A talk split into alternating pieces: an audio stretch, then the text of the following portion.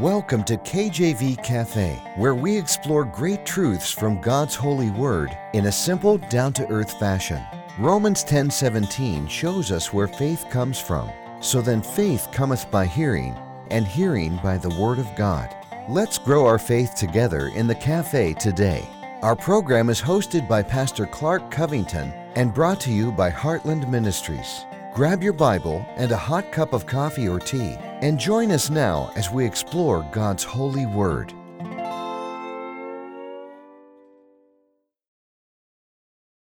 Amen. Thank you for joining me. Today we are talking about the body of Christ. What is the body of Christ and why is it so important?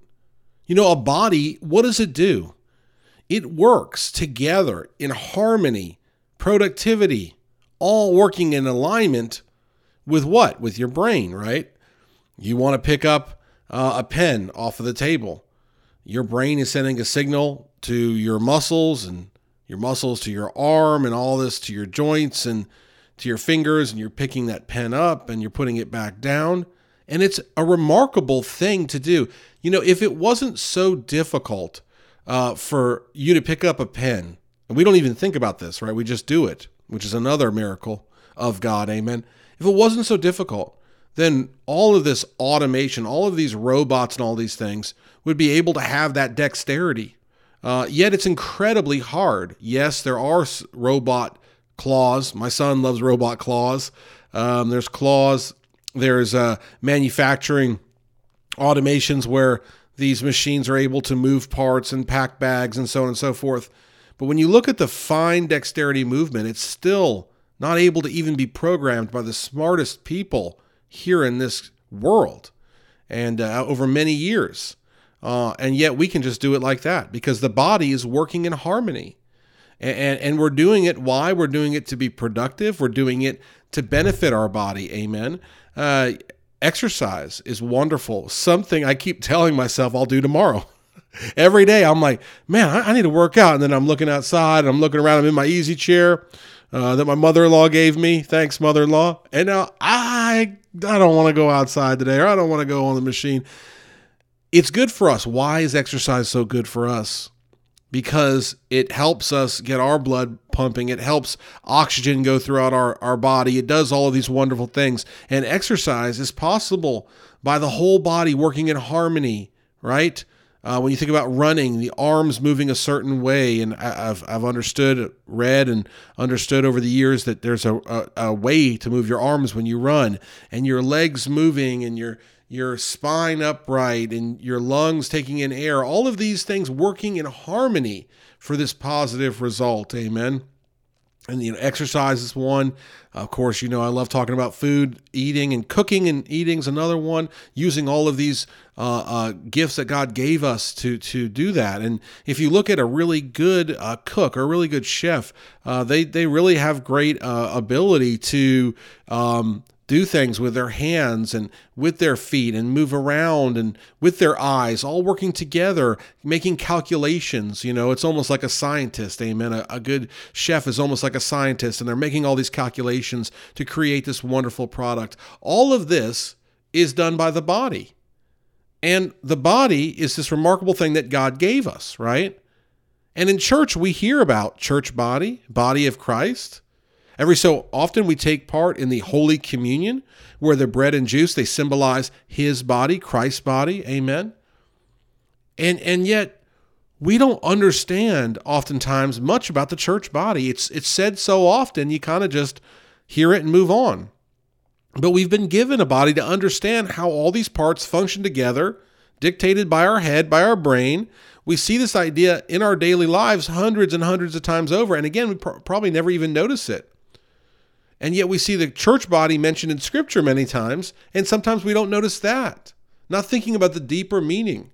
And so today we're just going to talk about what the body of Christ is and why it's so important, because it's incredibly important.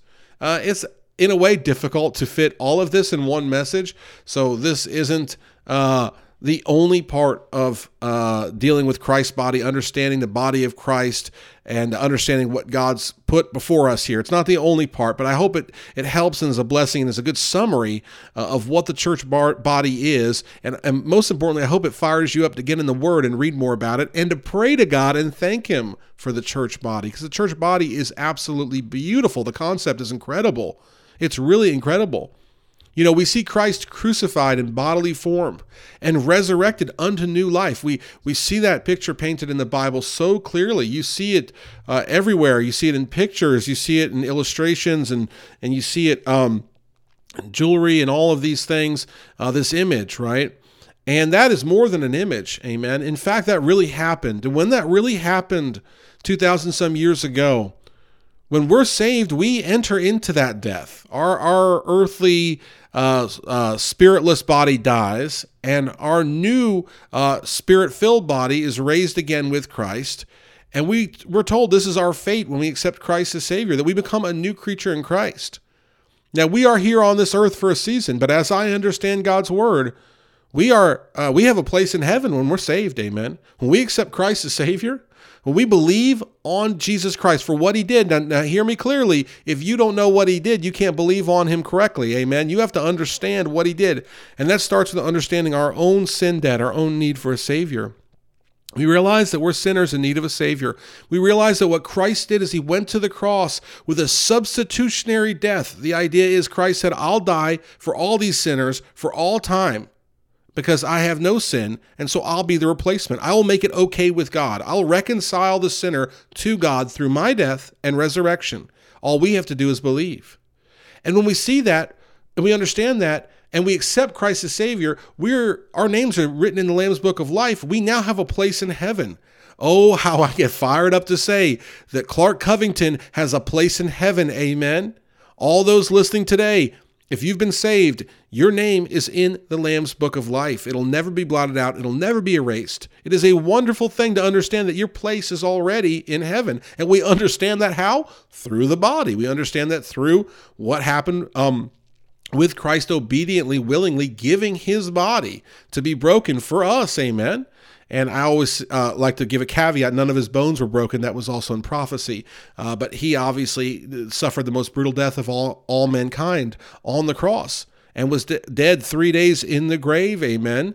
The body, three days in the grave. And then he was risen again, miraculously by God, risen again, resurrected to new life, and walked the earth 40 days and 40 nights. And in that time, I've heard great Bible teachers like Les Feldick uh, explain, and I believe this is, lines up with Scripture, that in that time, you can see a picture of the resurrected uh, body that we'll have uh, when we are um, uh, brought up in the rapture, when, when we're uh, or when we're raised again. Uh, at the time, if we don't make it to the rapture, Lord takes us home early. That resurrected body, oftentimes that's used as an example of Christ after he was resurrected, where he could um, kind of like they didn't see him go through the door, but he was there. And so you're saying he can kind of just move through time or move through space in a very unique way. But then he ate with them. Amen. He ate with them.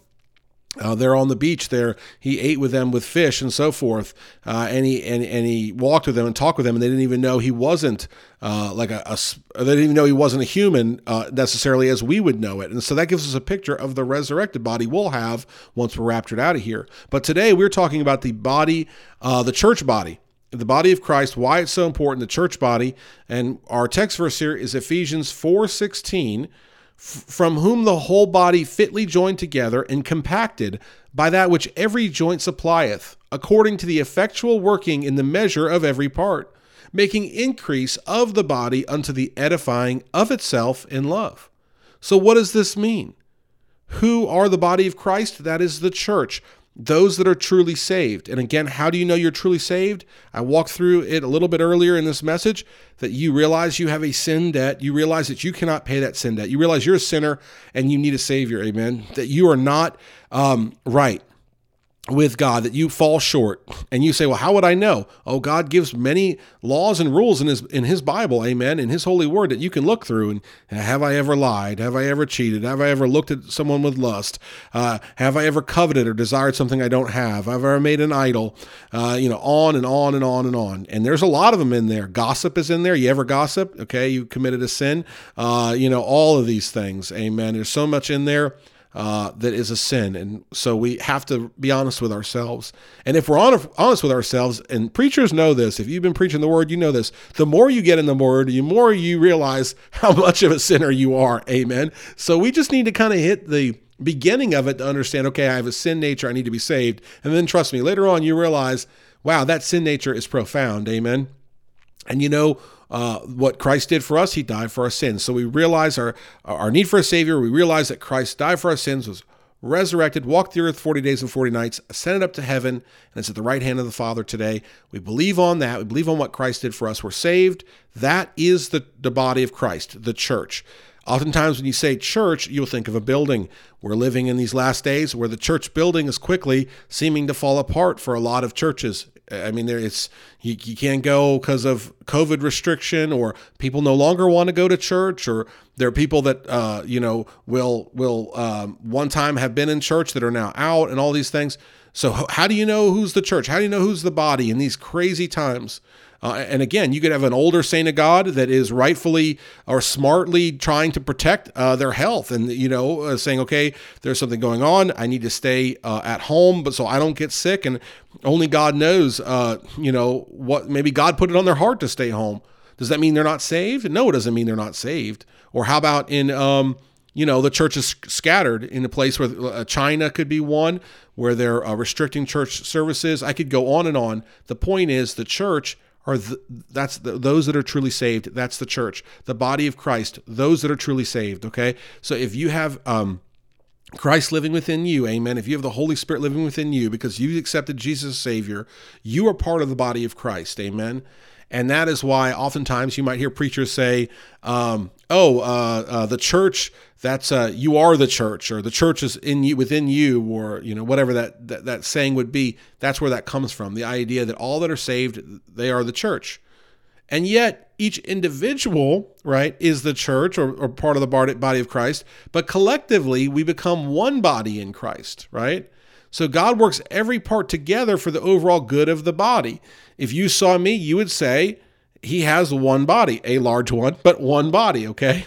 And then if I said, well, I've got my hand over here and my foot over here, you'd say, yeah, but that's still part of that one body. You can't say, well, the foot is part of another body. No, it's the same body. Amen. And that's the idea is we have all these different parts to the body of Christ, all these different people. Amen. And even though the Bible teaches very clearly that a remnant is saved, that a remnant is God's people. You look at a map, you look at Israel, it's tiny compared to all these other countries. And that's a picture of how God's people, it's like the remnant, the little bit compared, the minority, as some would say. And as we wind down part one of this series on the body of Christ, reflect on are you saved today? Make sure that you've worked your salvation out with fear and trembling, as the Bible says.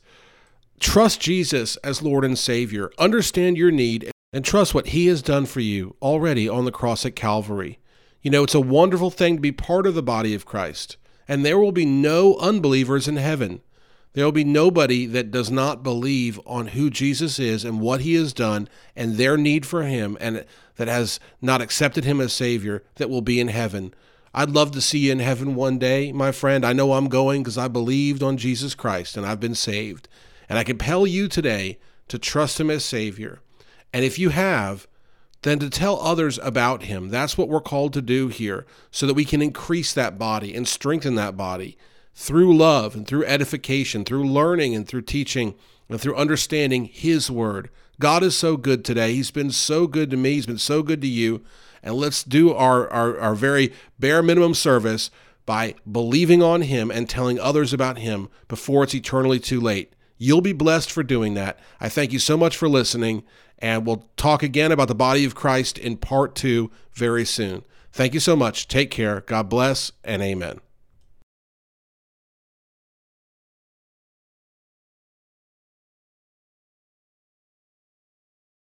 Thanks for listening to this episode of KJV Cafe. Have a question for Pastor Clark? Email him directly at clark at enduringpromise.org or visit kjvcafe.com and click the envelope button on the homepage. Our program is hosted by Pastor Clark Covington and brought to you by Heartland Ministries. We'll close today with Psalm 119, verses 166 through 168. Lord, I have hoped for thy salvation and done thy commandments commandments. My soul hath kept thy testimonies, and I love them exceedingly. I have kept thy precepts and thy testimonies, for all my ways are before thee.